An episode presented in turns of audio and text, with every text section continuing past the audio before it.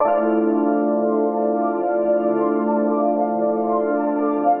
KCRW, this is Nocturne.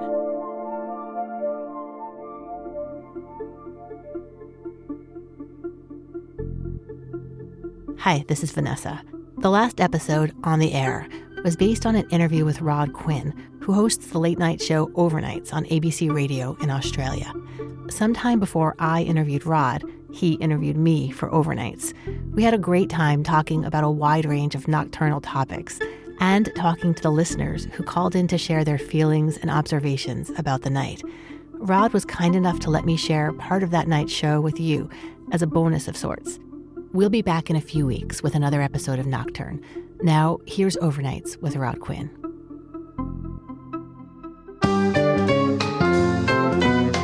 Overnights with Rod Quinn on ABC Radio.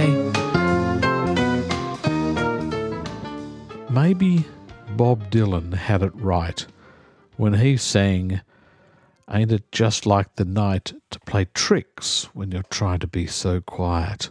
Or maybe Bruce Springsteen, who observed that there are some things that can only be found in the darkness on the edge of town. Or when he sang, It feels right as you lock up the house, turn out the lights, and step out into the night. What is it about the night about what happens in the darkness when most people are asleep. Everyone but you and me. People working, people who can't sleep, people who prefer to stay awake in the wee small hours because they can get work done or won't be distracted or are inspired by the night. The podcast Nocturne by Vanessa Lowe explores what happens in the hours between when the sun goes down and when it rises again the next morning. We know what goes on at night because we're here sharing the night together, as Dr. Hook might have said. But what has Vanessa Lowe found? Vanessa is with us this morning, and welcome to Overnights. Thank you. Thanks for having me. Why? Why are you so interested in what happens at night? Well, um, it's it's kind of funny actually because I am not a night owl, um, which is part of the reason that I do this podcast. Is that uh, for me, the night is sort of this uncharted territory. It's a it's a kind of parallel universe that um, I didn't always have a lot of comfort with, had fascination for, but I didn't feel like I really had maps for the night, and so I set out to explore it and to learn more about it and to maybe gain more comfort with it. Um, there's there's so much mystery and uh, and hidden behavior and hidden environments. Just so many mm. things that occur at night that people that aren't night owls wouldn't know about. And you know, yeah. but until I started working, I didn't uh, through the night. I didn't realize there was a four a.m. I thought it was just four p.m. Yeah. So uh, you talk about night owls, but you also talk about you know being up with the larks. But you say that most people are neither night owls or larks. Yeah, that seems to be what I found. Um, you know, there's just I think I think actually a lot of a lot of night owls or people that sort of kind of play it both ways. They just don't. They're not really out about it because there's a little bit of a a, a bias against people that are up at night. But um, yeah, I'm I'm actually what are they? There's there's the lark. The hummingbird. The hummingbird. Yes, I am more of a, and I think most people tend to be more hummingbirds. Um, you know, but then different periods of your life might lend themselves more to being one or the other. Like for instance, I recently got a new dog, um, and and he's been waking me up at 4:30 in the morning, and so and I've really been enjoying that because I get to see the sunrise and the I hear the dawn chorus and suddenly I'm a lark. but you know, it's all dependent, surely, as I feel about this anyway, about how much sleep you need or when you can sleep. Mm-hmm. If you don't have to get up and go to work, mm-hmm. and maybe, you know, you're retired or you don't have a job and that doesn't worry you, or you've got a new baby or something like that, mm-hmm. then Sure, you can be awake during the night. If you are craving sleep, your experience of the night is very different to other people's, isn't it? Absolutely. I mean, it's it's sort of uh, a terror for you know for people that would like to be sleeping and can't. I mean, I think that's part of a little bit of what was going on for me right before I started doing Nocturne is that I was having insomnia and I was waking up in the middle of the night. And at that time of night, everything looks kind of sinister. Um, if you don't have the right kind of lighting, particularly, everything's glary and it hurts your brain to look around. And I was finding I'd walk through my house and it just was an unpleasant place to be at that time of night. Whereas during the day, it would just it would it was quite pleasant and, and enjoyable to be in my home. Mm. So yeah, I think if you're if you're craving sleep, it's it's a pretty awful experience. But then of course, um, if you're if you're not craving sleep, it can be quite delightful. Indeed. So you talk about the darkness or the night, but mm-hmm. darkness in particular, because that's that's you know kind of separate to night. There's night and there's darkness. We know that the night is dark, but not as dark as it used to be, and I'll get to that right. in a moment. Mm. But you talk about darkness being a blank canvas. Mm. Why is that? What are you talking about? Um, More so than the daytime, perhaps. Yeah, I think part of it is we know less about it often, most people. Um, and so you can project a lot of your emotions onto this this time of day, whether that's fears or worries or mystery, intrigue. Um, so there's there's that element of it is that we we sort of and also what culture tells us happens at night. Is it dangerous? You know, so we could. So it's a blank canvas in that way. But I also think it's a blank canvas in that there's just less, generally less going on.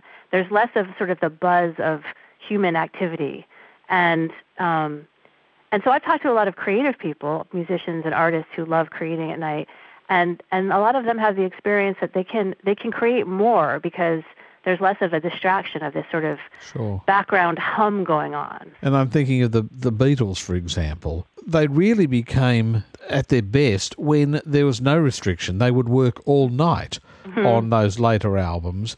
The mm-hmm. worst time for them was when they were making Let It Be, and they had to be there at nine in the morning to start being creative, and that just didn't suit them. And I'm sure a lot of other musicians work through the night. They record there, and that's when they can paint on their canvas. Yeah, and I think too, like um, when you're doing music in that way, you know, you're you're sort of counterculture, right? You're sort of you're trying to do something different and unique, and that kind of you know I think that works better when you're not sort of in the lockstep of the daily routines that everybody has. You know, mm-hmm. it, there's just like the schedule that everyone's sort of locked into. Uh, but at night, people are freed from that more. And so I think maybe your mind and your creativity can kind of stretch out more. So, why are we afraid of the dark? Ha! I've been trying to figure that out and explore that. Um, I'm actually, the episode I'm working on right now turns out to be with uh, a professor at a university in Sydney over in your neck of the woods. Um, and I'm actually, it's, a, it's an episode about um, nefarious people at night and sort of a relationship between the night and people that are up to no good. Um, so that you know, when I was talking to him, his name is Peter, Dr. Peter Jonassen. He was citing research uh, about how there actually is more crime at night, and I, I have heard different things about that. It's it's not that the same everywhere, but that um, you know there there is the reality that fewer people are awake, and so if you're up to no good, uh, you're probably less likely to be detected and, and apprehended and punished if you do those things at night. And also, since most people tend to wind down around 10 o'clock, they're less alert and maybe less able to defend themselves against people with bad intentions. Mm-hmm. And so, in that in that way, you know, potentially, yeah, there's there's more danger at night because people that are up to no good kind of have a better arena to do their bad actions. Yeah. Now, not only that, but nearly every horror film, every mm. great horror one, is set at night. And they have to get, if they could just get to daylight, to get to the dawn, they'll be okay. They have to get through the night. Are there, I wonder that, like, it would almost be scarier in a way if a good horror movie happened during the day. But yeah, well, also at night, you know, there's there are fewer people there to help you to come yes, like exactly. come to the rescue. um, you mentioned um, the the chap you're working with at um, Sydney University, but you've been to Australia, and in fact, that uh, forms a really important part of one of uh, the podcast episodes. You went to Art After Hours at the Art Gallery of New South Wales. So normally the art gallery closes at five o'clock. Everyone spills out in the street and that's it. But on Wednesday nights they're open till nine or 10 How is an art gallery different? Firstly at night, and then Ah. secondly in the dark when there's nobody there. Because art after hours, of course, it's filled with people, and you went on a particularly boisterous night. Yeah. How's that different? Oh, that was fascinating. I also had my 11 year old son with me, and um, to, to show a child in a museum uh, at, a, at night with a different kind of programming, you know, we saw a man, um, a naked man, sheathed in, in plastic that he was using for wings, dancing around, and it was quite fascinating and entertaining. And and it felt like you know, and there were um, there were drag queens leading tours through the museum and giving alternate. Uh, uh, interpretations of the paintings Yeah. and I thought, you know, that kind of thing can happen at night again because it, it's it's it's the work routines and the respectable expectations have lessened by that time, right? And so it's uh, there's a more playful kind of um, Yeah. uh, yeah, more playful kind of permission that that people have. I actually didn't. The, the the other part of that episode was um, another producer, Kathy Fitzgerald, who's a British producer, um, had gone to a museum in London at night and, the, or, and had interviewed people that are there at, in the dark. I've actually never been to a museum Right. that's dark at night. However, you know, just imagine for a moment, mm-hmm. like if you are the Mona Lisa, for example, mm-hmm. and you are being looked at all day long by thousands of people, surely when the lights get switched off, you can just relax for a moment and think, oh, Yeah. I don't have to look my best. Exactly. It makes me think of when I, you know, at the end of the day when I change into my pajamas, there's just this delicious feeling where you just like relax. I imagine the Mona Lisa just kind of shaking out her hair and going, oh, finally. Thank you for listening to this KCRW podcast. In case you don't know us, KCRW is public radio in Los Angeles, bringing the best of NPR to Southern California. We're also known for our own brand of bold and innovative programming, evocative storytelling, taste making music, and audio documentaries that are little movies for your ears. You can join our community to support this show and others, or make a one-time donation just to say thank you. Find out more at kcrw.com slash join.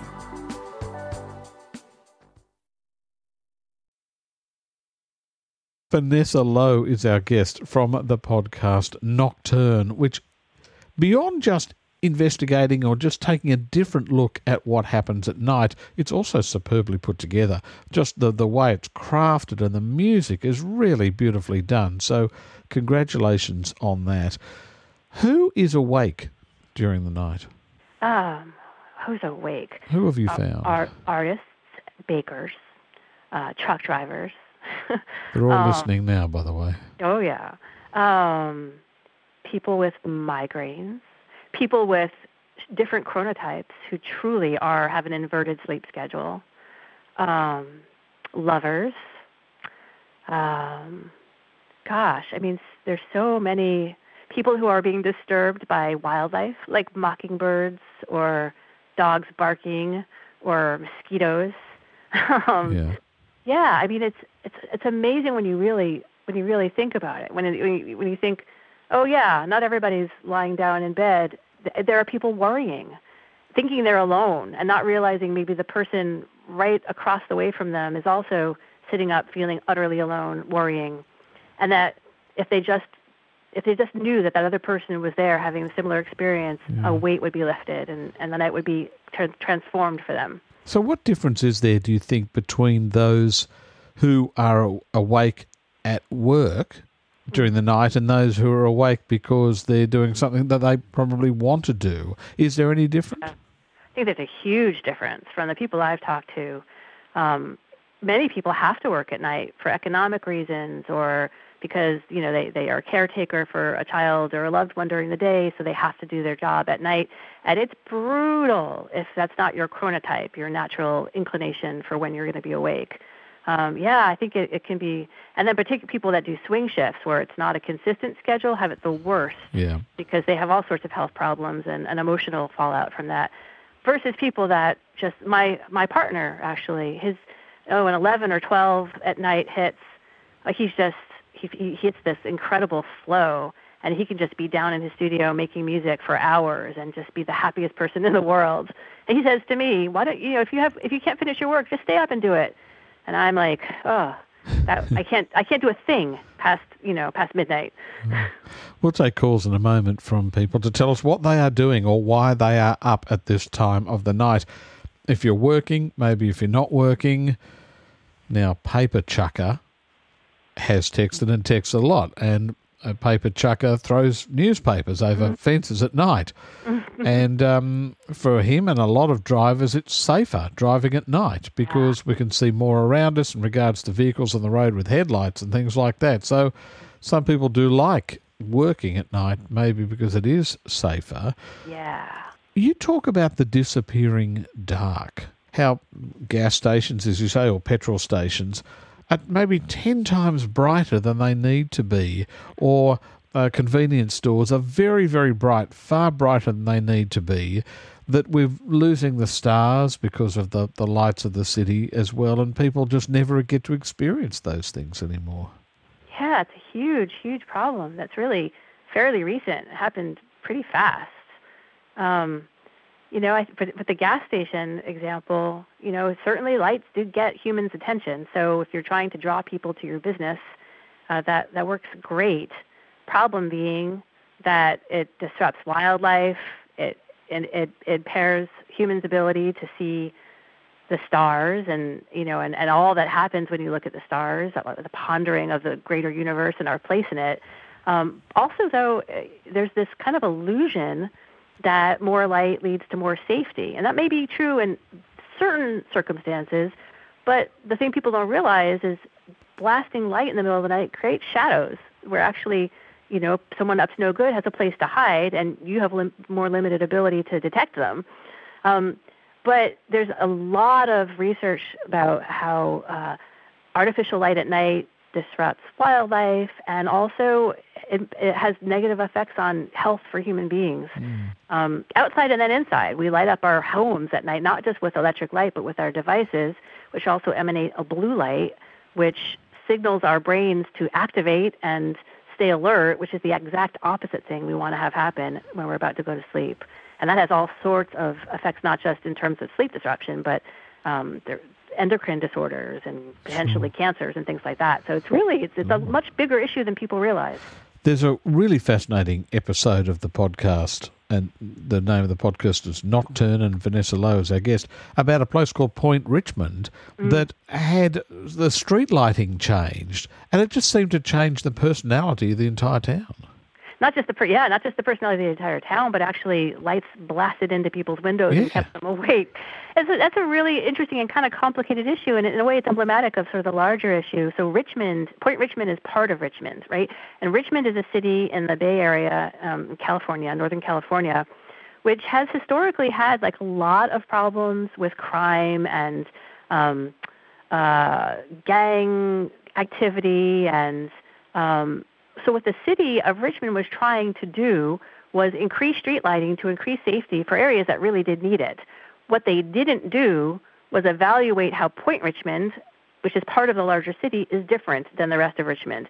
And Point Richmond is a little hilly area with gorgeous, sort of historic houses, um, and a very different feeling to this other area that they were trying to do something good by lighting it and they had no desire in Point Richmond to have any changes to their lighting. They were never asked, and all of a sudden these lights just appeared, and people got very, very upset. And uh, you know, I, I got a lot of the lights taken away. But before they did, there were all sorts of problems with street lights just illuminating homes as though they were in the middle of a gas station at night, and keeping people awake and um, and also, uh, you know, it affects moth populations, and moths are pollinators, and all sorts of things, unforeseen consequences. Fascinating stuff, and. I urge people to listen to that episode as well.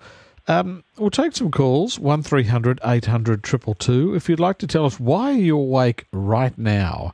Now, I will point out that Vanessa has to leave us in about 25 minutes, so you'll have the chance to talk to her for that period of time. 1300 800 222. Why are you awake now? What are you doing now?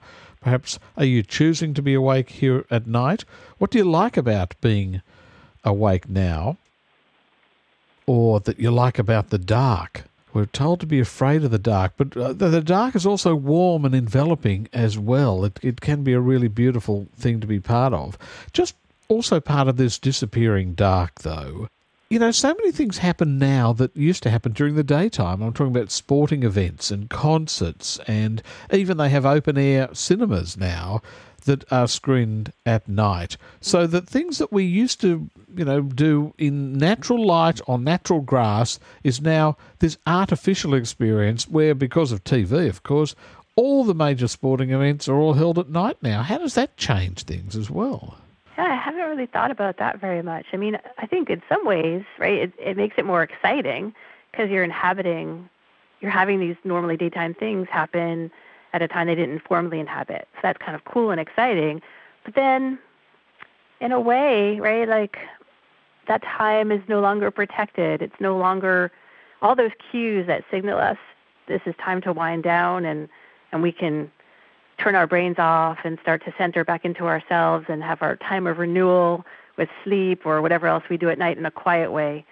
That kind of like that's another thing that vanishes um, with the things that take place outside, and then also the fact that we basically here I am where I am. It's eleven o'clock in the morning. Yes. So at any time of night, you don't really have to go into that alone space that that used to happen at night, and and that can be, I guess, comforting, but also there's something that's lost there. Well, also, night is quieter generally. Generally. But not always, because, say, radio stations, if you're listening to the radio at night, you can pick up stations from all over the place, from a long way away, that you just simply can't get during the daytime, can you? Yeah, but that's also that's an artificial thing that happens because of our our human technology. In a way, somebody asked me recently. Somebody I know that's researching silence um, asked me like, what what would be one thing that I would want to have happen to be, allow me to get in touch with silence? I thought, wouldn't it be great if there was 20 minutes every day where nobody could do any Yeah. technology or communication? And and that, that's kind of what the night used to be. Hmm. And, and I miss that sort of enforced, I don't Yes. know, isolation or just sort of downtime because you don't have to have it anymore. I think that's one of the problems also with public holidays, just going off on a tangent, is that they are now just seen as another day for entertainment and shopping rather ah, than ah. just actually, you know what? On this day, no one's going to do anything, and you don't mm. have to go out to a movie at 10 in the morning or you don't have to watch a sporting event. A couple of uh, texts before we take. A lot of people want to talk to you, by the way. Martin says, Being my father's carer for five years, until his passing. I'm still up at 3 a.m. every morning. Eric says, um, My brain won't sleep until it's exhausted. And Jay says, I work in hospitality for 18 years and still struggle with a day schedule even after 10 years away from that. I now work as a rural pool manager. Season is finished for a few months, so I can enjoy being up late. Interesting, isn't it? All right, Thomas has an unusual, well, maybe not unusual reason to be up late. Thomas, good morning. Uh, good morning. How you go? Uh, fine, thanks, Thomas. Quite a few people have either been victims of unkindness or have been guilty of unkindness. And for both people, they are ultra sensitive Yeah. to all sorts of things and they often cannot get to sleep, you know? Is that your situation? I think so to some degree. All right, Thomas. pro- probably, probably uh, to some degree, uh, victims and a little bit guilty too. And I have known I'm not the only one, and it can be disturbing.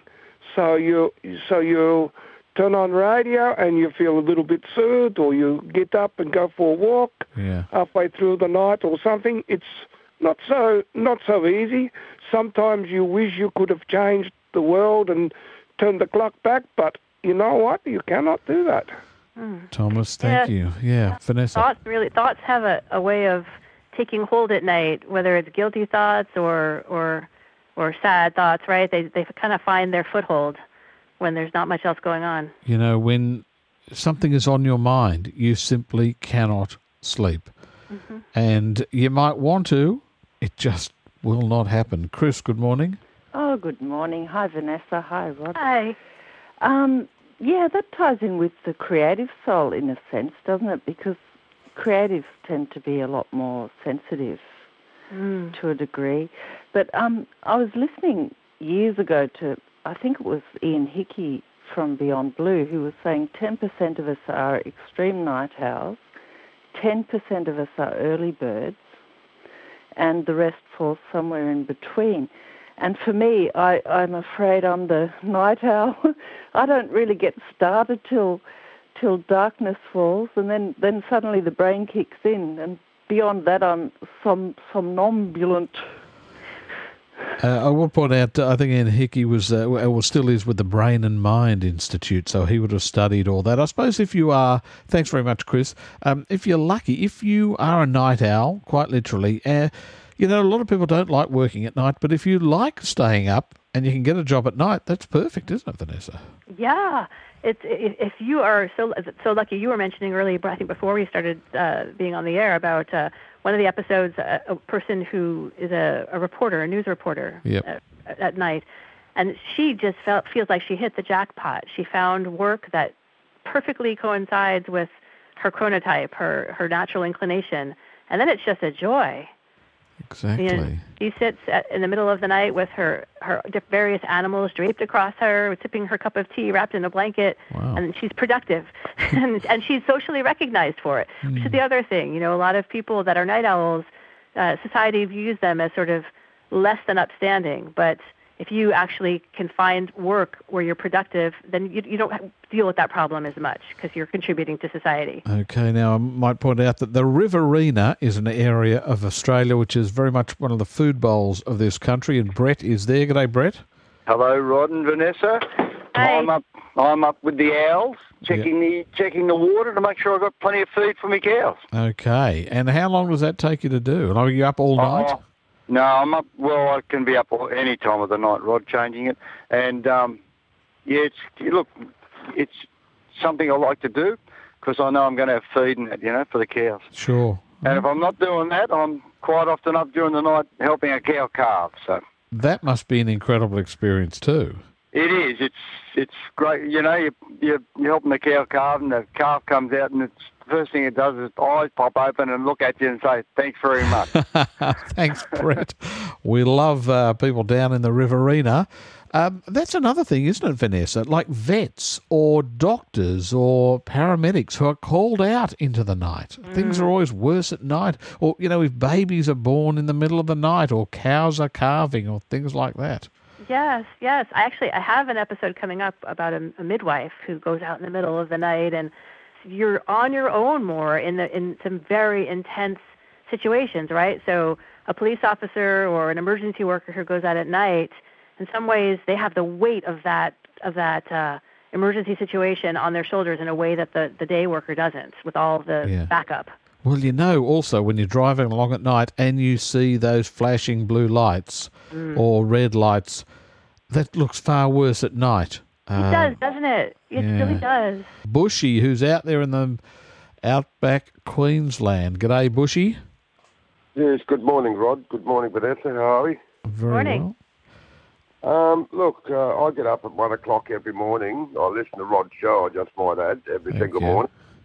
But in saying that, um, I, uh, I hope you don't mind, but I shoot wild dogs slash dingoes to protect the farmers. Um, A lot of farmers can lose up to 30, 40 sheep per night. Wow, that's a lot. Wow.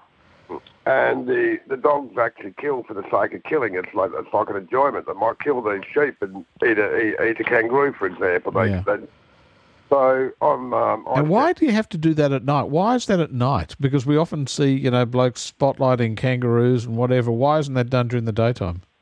Because the animals are far more active of a night time. The amount of activity of nocturnal animals and night time, for some reason, the animals are, are just far more active. Now, you might notice tonight the moon's a, a large moon it's going to set in about the next half hour on the east coast. Right.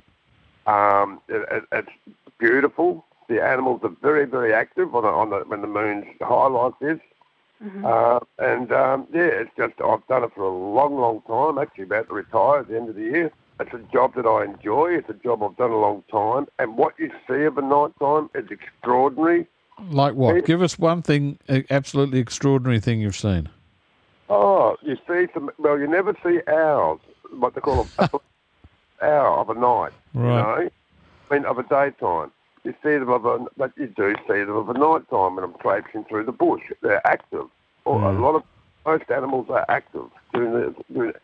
and it's um, you know, you see fall, while I'm working, I see falling stars. The the, the, the stars always up here, beautiful. really beautiful of a night time. They fairly blaze at midnight, Bushy. They're beautiful. Uh, uh, you know, I wouldn't. As I said, I'm retiring at the end of this year, and I'm really going to miss it. And I don't know if I'll ever sleep again. Oh, right. hey, thanks, Bushy. And uh, Bushy texts a lot, and I'm, I appreciate the fact that you've called in.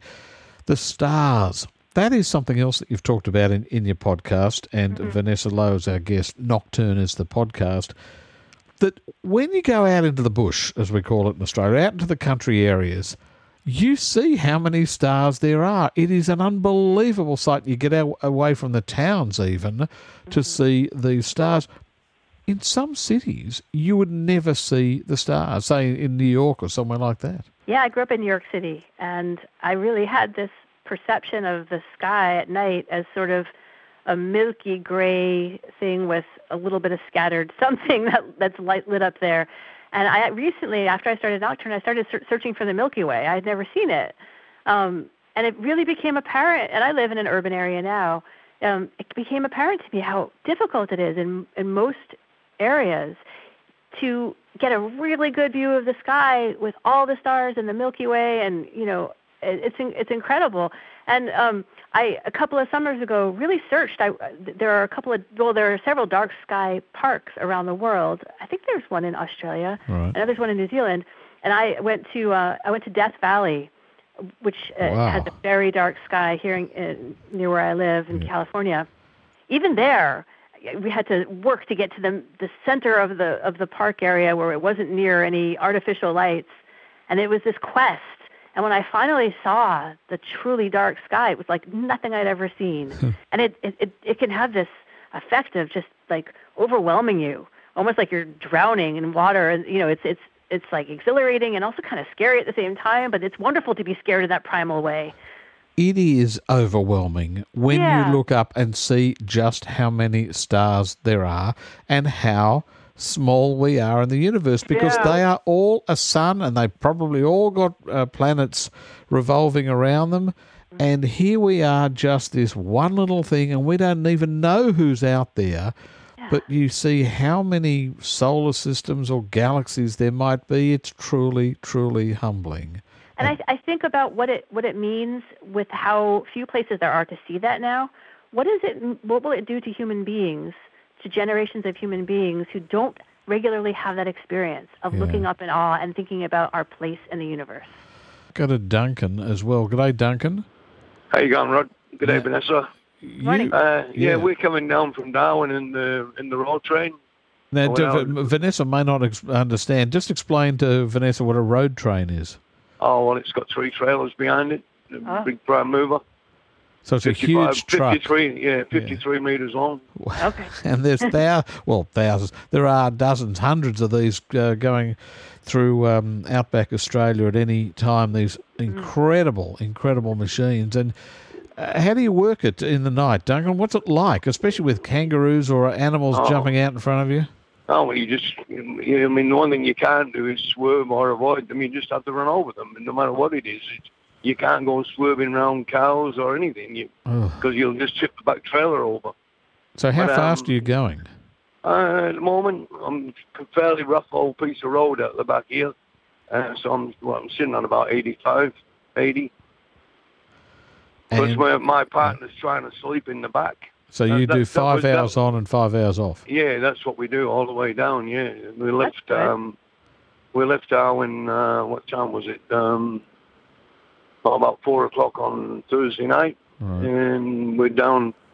Um, probably ten hours from Dubbo. Wow. Now, tell me, apart from just the animals that you see or hit on the road, what's the difference in driving at night time compared with driving during the daytime? Well, I've passed one vehicle. I I took over from Charleville. I've been driving for an hour and I've passed one vehicle, and that's what I like about it.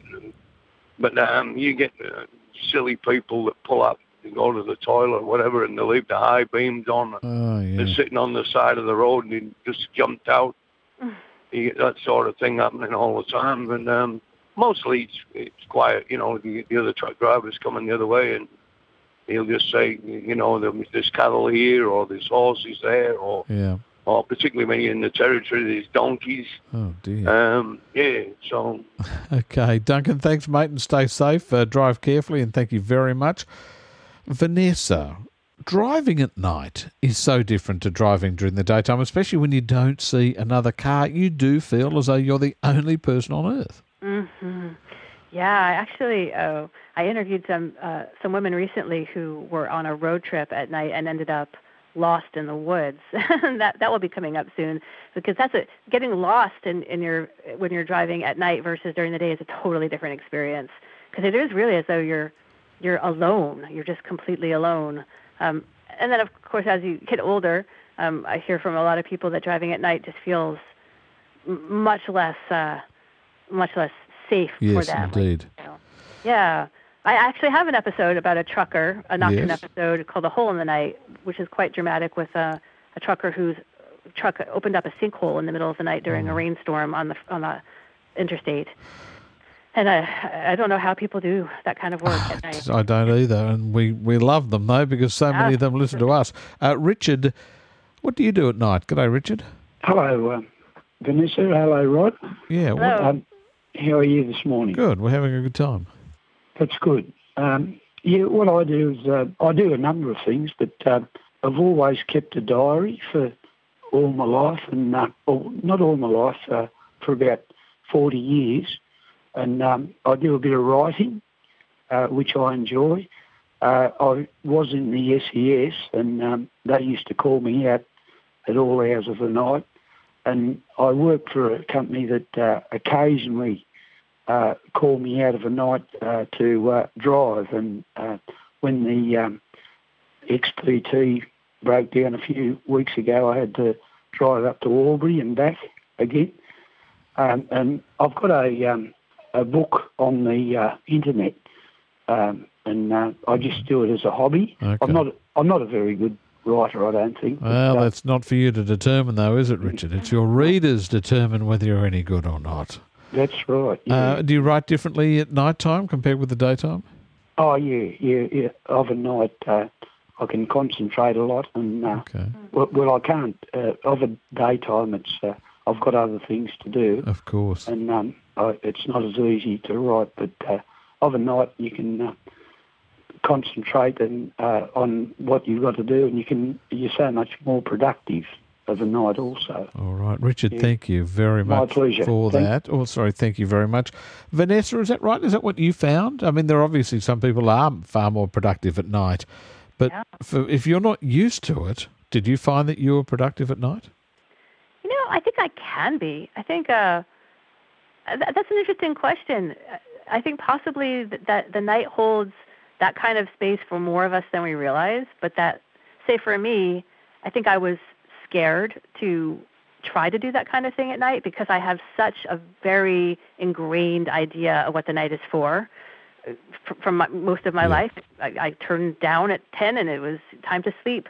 But really, if if you're not exhausted, if you don't actually need the sleep, there is something so uh, wonderful about that space without, like that the gentleman was just saying, so many fewer distractions and the quiet. And think our brain waves are different, and and are, they're just probably able to uh, to do different things than we would expect. I, so maybe more of us that are not night owls should should try that out. Just set, Okay. set an alarm.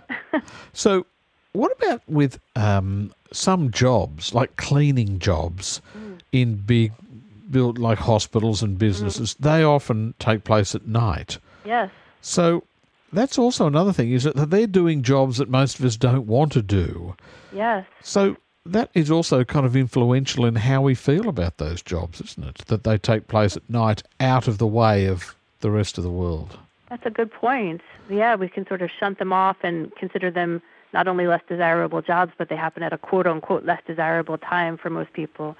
There's actually also there's a a, a radio show and podcast from the states here called Reveal, and they did a really fantastic expose on women that clean office buildings at night, and many of them were assaulted sexually over many years. And so they uncovered this whole phenomenon of the danger that a lot of those workers actually face by working at night because Yeah.